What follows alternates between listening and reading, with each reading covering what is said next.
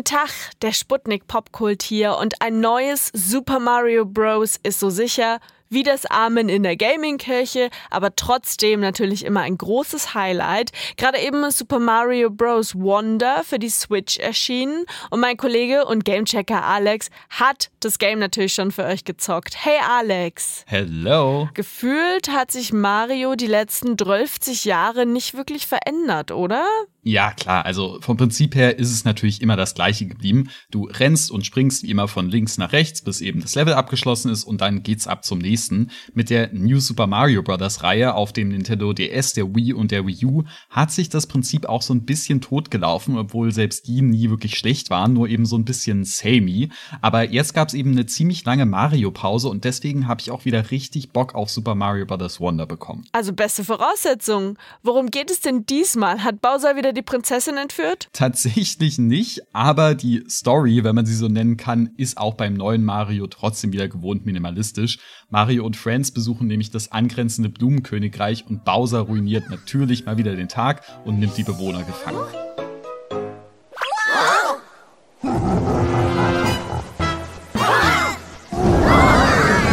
Aber ich meine, hey, am Ende ist die Geschichte bei Mario ja auch so ein bisschen egal. Schließlich geht's ja eh mehr ums Gameplay.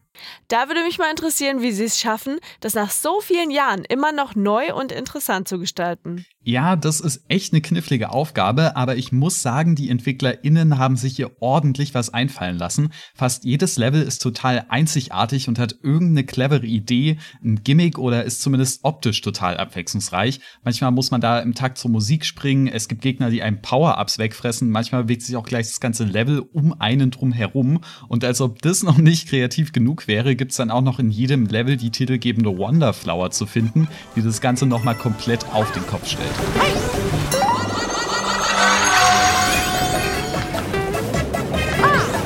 Da startet dann mittendrin eine Verfolgungsjagd, die Kameraperspektive ändert sich oder Mario verwandelt sich gleich selber in den Gegner. Ich habe mich echt immer total auf das nächste Level mit der nächsten verrückten Idee gefreut. Das macht einfach so viel Spaß, weil man nie weiß, was einen als nächstes erwartet und man immer gespannt auf die nächste Mission ist. Da kann einem gar nicht langweilig werden. Gerade quatsche ich mit Alex über das neue Super Mario Bros. Wonder.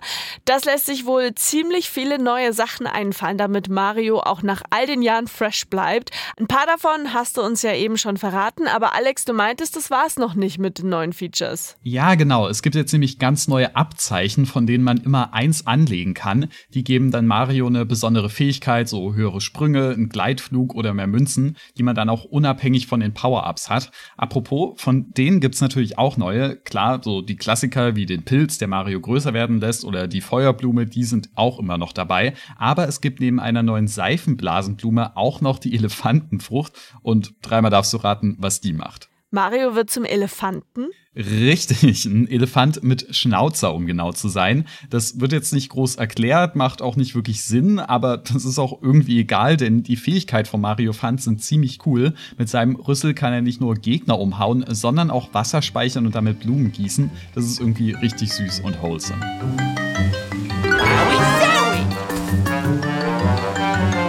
Vielleicht ist dir auch aufgefallen, dass sich die Musik verändert, wenn man zum Elefanten Mario wird.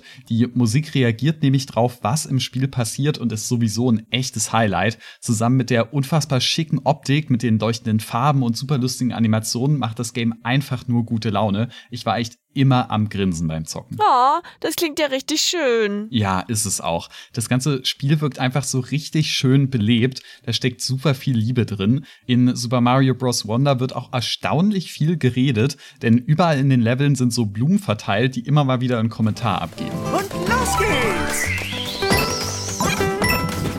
Was für ein schöner Tag!